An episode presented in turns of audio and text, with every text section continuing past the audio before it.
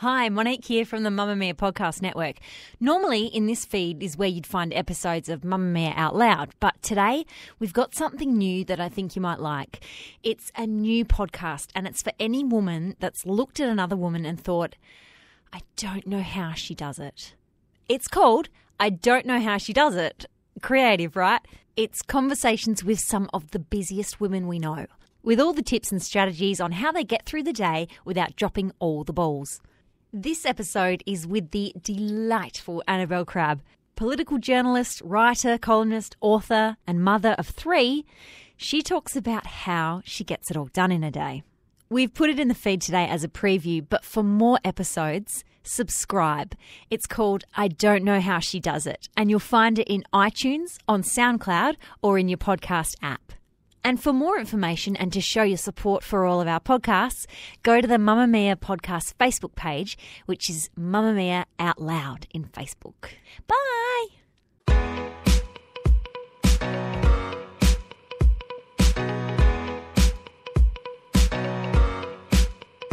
Hello, welcome to I Don't Know How She Does It. My name is Sarah McDonald, and this podcast for the Mamamia Women's Network is brought to you by CommBank's Start Smart program. Now, this is a podcast for anyone who has sat at home eating breakfast cereal for dinner while typing away for some work and looking at other women on the TV and thinking, how does she do that? Today, we're going to find out how Annabelle Crabb does it. She's a political journalist and a writer for the ABC, and the kitchen goddess who also presents Kitchen Cabinet on TV. Her book had a solution to this doing it all thing. It was called The Wife Drought Why Women Need Wives and Men Need Lives. She has three young children, and she's with me now. Good Hello. morning. Hello. Hi. So every podcast we do has um, sick child, sick husband, sick um, friend, sick parent, or some problem. You got one today? You'd like to put out on the table straight away? Yeah, yeah. My kid has bronchitis. Um, he's not infectious, so I've sent him to school. He's only he's in week three of this cough. I've taken him to the doctor a few times. Ah, that's the thing with the bronchitis. It sounds terrible.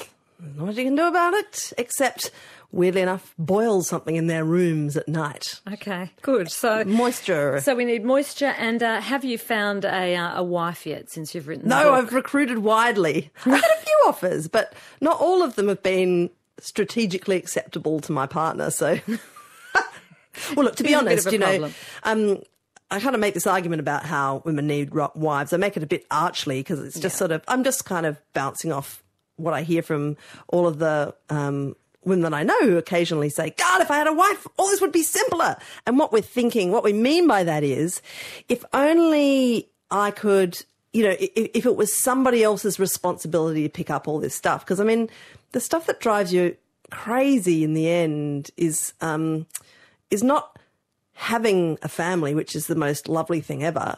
And it's not having a job, which is, you know, fulfilling in other ways.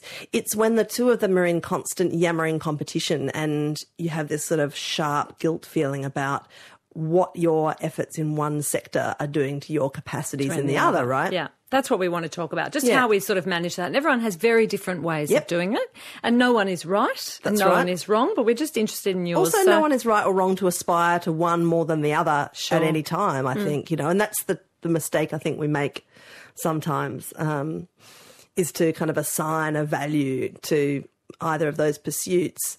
I guess it's a, a human tendency. Do you know what I mean? To to defend the arrangement you've made yourself. Yeah. You know, and you hear it all the time, right? When That often comes from insecurity, though, doesn't it? Right. Well, of course. But I, think. mean, these are the most personal issues you can possibly ever have. Mm. You know, the decisions that I've made about my children and my job and how it all works out. Like they are really, really personal, wrenching decisions. And it's why, you know, you, you hear all of these sorts of narratives from the spectrum of, well, I put my children into childcare five days a week and it's great for them and they love it, you know, to, um, well, I would never do that because um, I want my children to have exclusive access and care from me. And that is a very important part of their childhood. So in between, you tend to hear a spectrum of um, uh, variations Of and how we all muddle Yeah, and right. how we get it through. So let's hear a bit of your spectrum. What time Right. do you start in the day? Are you like a 4 a.m. get up and do an hour's meditation type? Um, No, look, woman? I don't, and I would really like to. And uh, at various points in my life, I've tried to get out for a run or do things like that in the morning. I, my children get up early, and I like to be slightly ahead of the ball. Like, I really like to be, you know, up slightly before them so I can get stuff together. But I would say probably up about usually 6.30 most Mm-hmm. Okay. mornings. And when you say you're ahead of them, what do you do with that little bit of time you're ahead of them? Oh, just sort of school lunches, um, making sure that all the dishes are clear, you know, that there's a kind of kitchen that will work for three children, kind of having breakfast.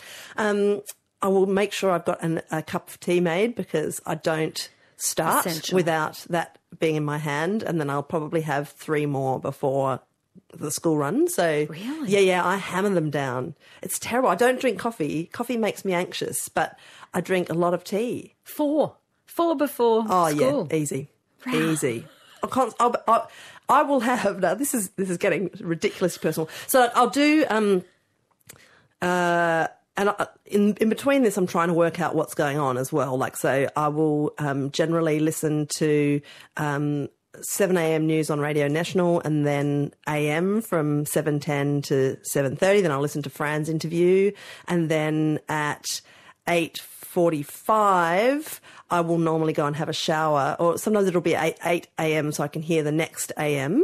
Like I like to have things You got a radio on. in your shower. Yeah, uh-huh. Okay, so you have a strict shower schedule so you can I hear do radio so that I can hear it because often with the early episode of AM at 7 on Radio National I will be listening to it but I will also have three children there the middle one of whom is yelling I don't want to listen to the government They don't like the government, and they they define the government as anything mummy does for work. Mine just much. talk over the top of it and Yeah, you can never bit of that. understand. Yeah, exactly. And so, um, and quite often I will have a cup of tea next to the shower as well. So I'll be just banging that down while I'm washing.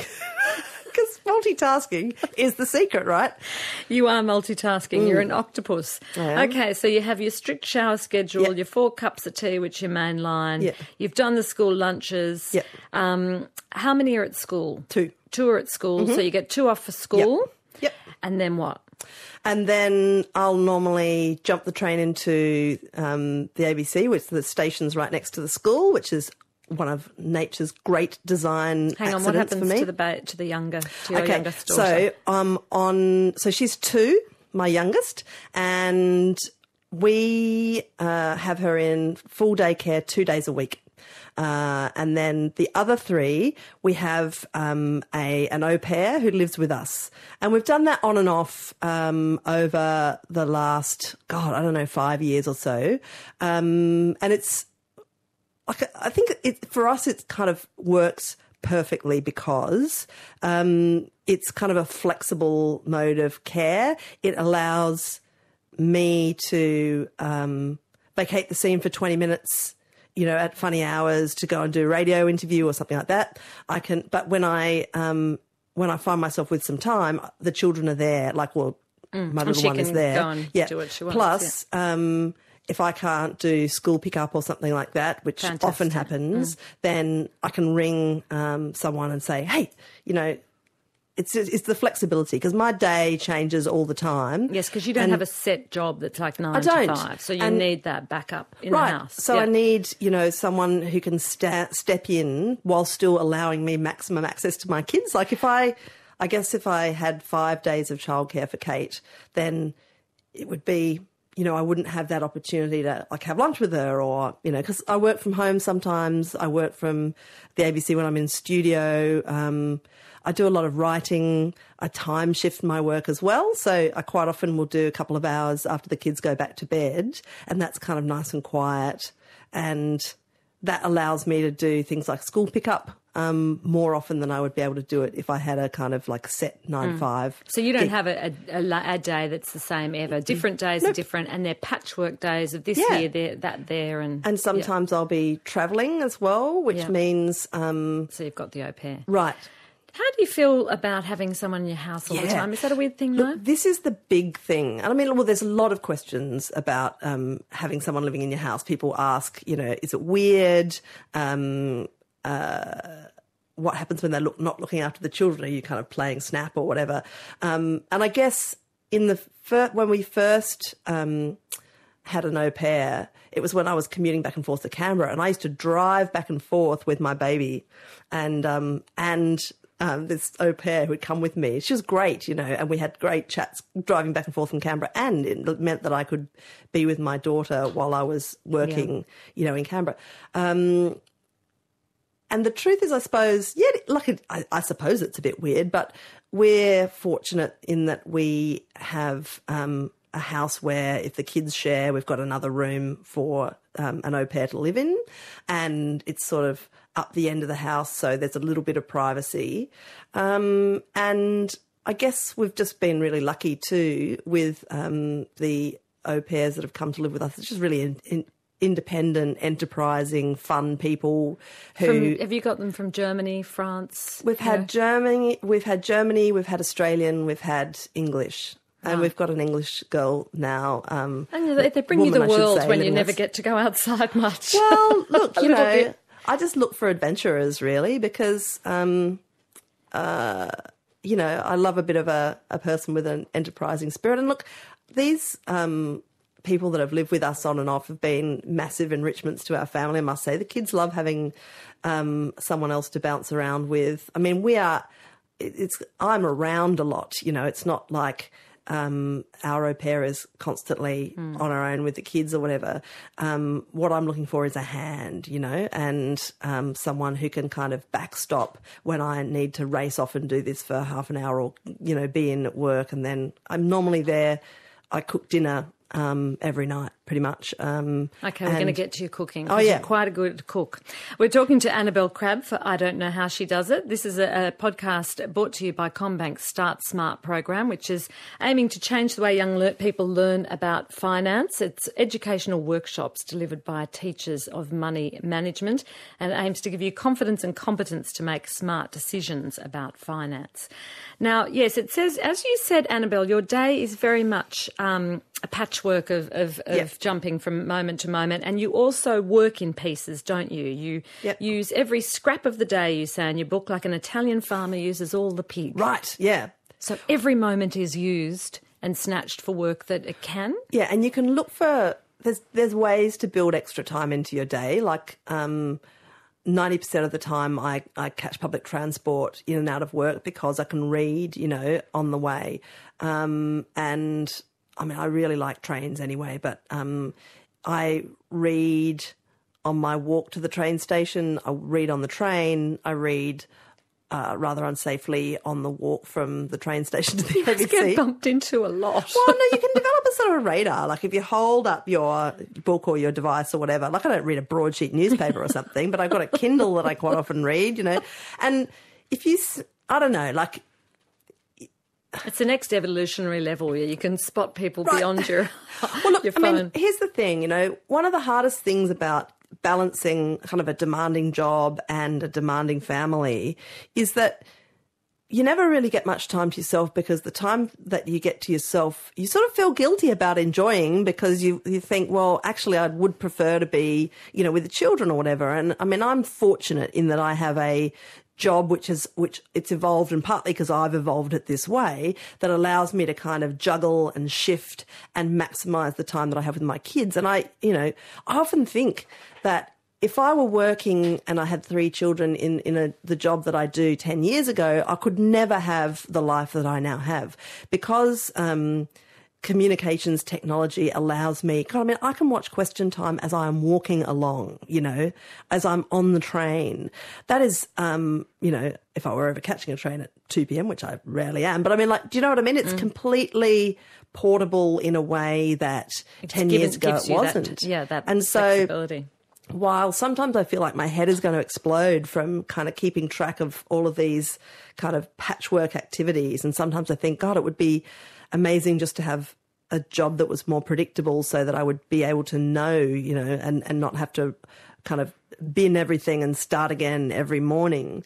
I do think that the flexibility that that um, that this environment gives me allows me to um, manage those things and gives me a, a like a richer. Mm opportunity to be with my children, then I bet that's true, and that um, Yeah. that's completely true. But given that, given you not have got this predictability of being at your desk every day from Mm. Yeah. say nine to six, surely sometimes you can reveal when the wheels completely fall out off, when you get your days mixed up, Oh, and where God. the patchwork just completely comes undone like a, Oh, a yeah. bad knit. Look, that happens um, at least once a week, you know. Right. It really does. And sometimes I just, like I said, I mean, the physical sensation when you've just, like, when one more thing happens, you know, like when you're kind of, your day is, right, I'm going to do, I'm going to, um, walk the kids to school and I'll get on the train and I'll be there, you know, by X time and then I've got this amount of time to do that and then I've got to race off to this meeting and then I've got to write something between the hours of, you know, X and Y.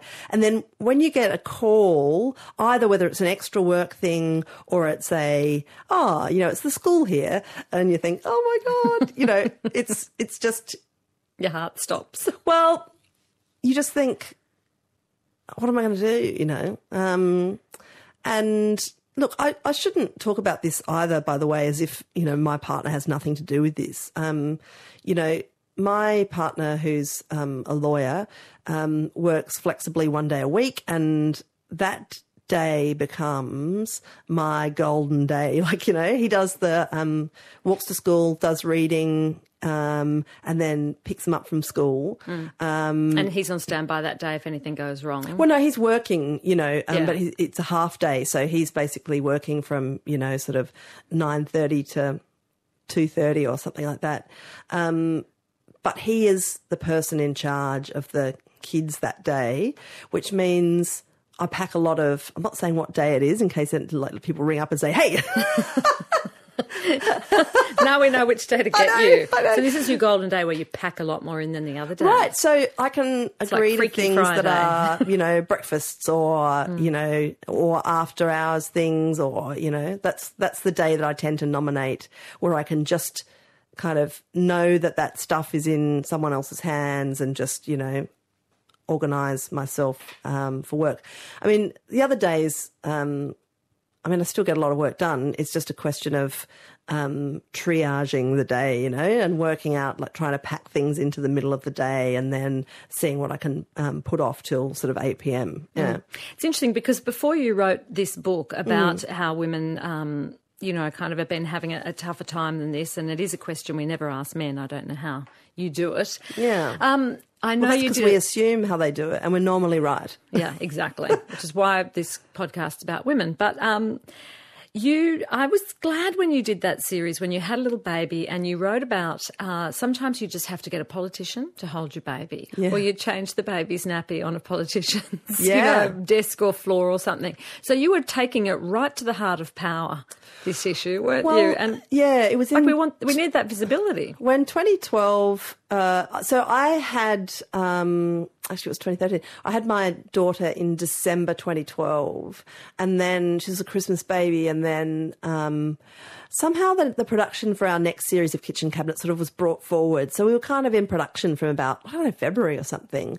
And i you know in my idiotic postpartum state said oh sure i can manage that. And so and Kate was just a little little scrap. So she spent a lot of time just sleeping on my chest. So I would come into work and we'd have production meetings. She'd just be on my chest. I'd just be on my feet and kind of swaying, rocking, and she'd be sleeping away. Um, and look, I didn't really think twice about it actually. Um, looking back, I just think I have no idea how that worked. And um, I remember this terrible. You don't even know how you did it yourself. No, and and it's the weird. At the time, I thought, yeah, yeah, that's doable. I mean, keep in mind, I had help, right? I Yeah. had help because I had um, I had an au pair living at home. I had my partner, so like I had people, and that's you know. When I say that women need, need wives, I think modern women tend to build wives out of various composite parts, right? It's like a Franken wife, you know. You've got you know, you've got a, um, a helpful sibling or parent or, you know, you, you, your partner is your first building block, obviously. And then you've got, you know, um, if you're in a position to have a, a nanny or an au pair, that makes it, you know, unbelievably easier. Um, so, you know, you kind of go day by day building yourself assistance. And I remember one terrible day where we were, we were going out to Malcolm Turnbull's place to film and, um, Kate, my baby, would not go in a car. She's a real car screamer. Lovely baby in every way, except just could not go in a car. So we, we started building the series around places that we could get to by train. so we went out to Malcolm Turnbull's place by train because of my baby. It turned it into quite a nice sequence, really. Um, and my producer, Madeline, then for that whole series held my baby while we were filming. So she would actually be coordinating the episode. She'd have a remote earpiece in her ear and be walking up and down the street outside where we were filming, listening into the interview, walking with my baby. I mean, talk about um, having great workmates. for that. Well, look, I'm- yeah, she was amazing. In the job description. She is now. amazing. See, the help of other women's another powerful Uh-huh, thing yeah. we haven't talked about. So let's get to the kitchen though, because you are an incredible cook. Well, I'm not an incredible You cook. It looks better on TV, to be honest. No, Once somebody I've else had takes your food. You're good. All right. Well, thank I know you. you're good. I love when to you cook. turn the oven on. I know. I cooked once for Sarah. It was a slow baked lamb or something, was it? Very Hilarious. slow. I don't eat lamb, but I like to cook for others. And um, yeah, the the un, the oven I Yeah. switched off inadvertently halfway through the cooking process. How do you Sorry keep cooking enjoyable and not make it a battleground, which it often is in the home? Oh, just planning. Like I do a lot of stuff early in the morning. I love things that um, slow cook, you know, and can then then I love to have something ready, you know, so that when I get home I can kind of hang out with the kids or whatever. I like to. Um, I, I love cooking. I love the process. I find it relaxing. I find it kind of absorbing. I nothing makes me actually happier than to be in my kitchen cooking with my kids around, helping, and you know that that makes me happiest. So you make it part of your part of your Yeah, day. yeah. Since you wrote The Wife Drought, I'm sure you've had a lot of men and women coming Yep. up to you and telling you their stories and everything. And so, what has it taught you about how people are doing it in this modern age? How they are kind of keeping the beautiful chaos together? Well, the, the the single greatest response I've had from the book is from men. I reckon that's the stuff that's made me the happiest. That's I've what you had, wanted. I've had so many responses from blokes, and um, I hope you know they've been really encouraging. You know, it makes me think that there is a generation of men who are up for changing this, and I think. People often ask me stuff like, well, what can governments do? Well, it's not a government thing. It's an attitude thing. It's about individuals and organisations checking their own assumptions and allowing the possibility that people want to do things a bit differently from the way they assume they want to do things. And that very much has to include um, making it possible for men to say, I want to work differently after I have children. We assume women will do that. We assume accurately that women will do that, but we sort of assume that men won't. And I think that that is the gap where change will come. Okay, and what about for you? Like self care, what gets you through? What can you not miss? Is it exercise? Is it your, your cooking? Is it friendship?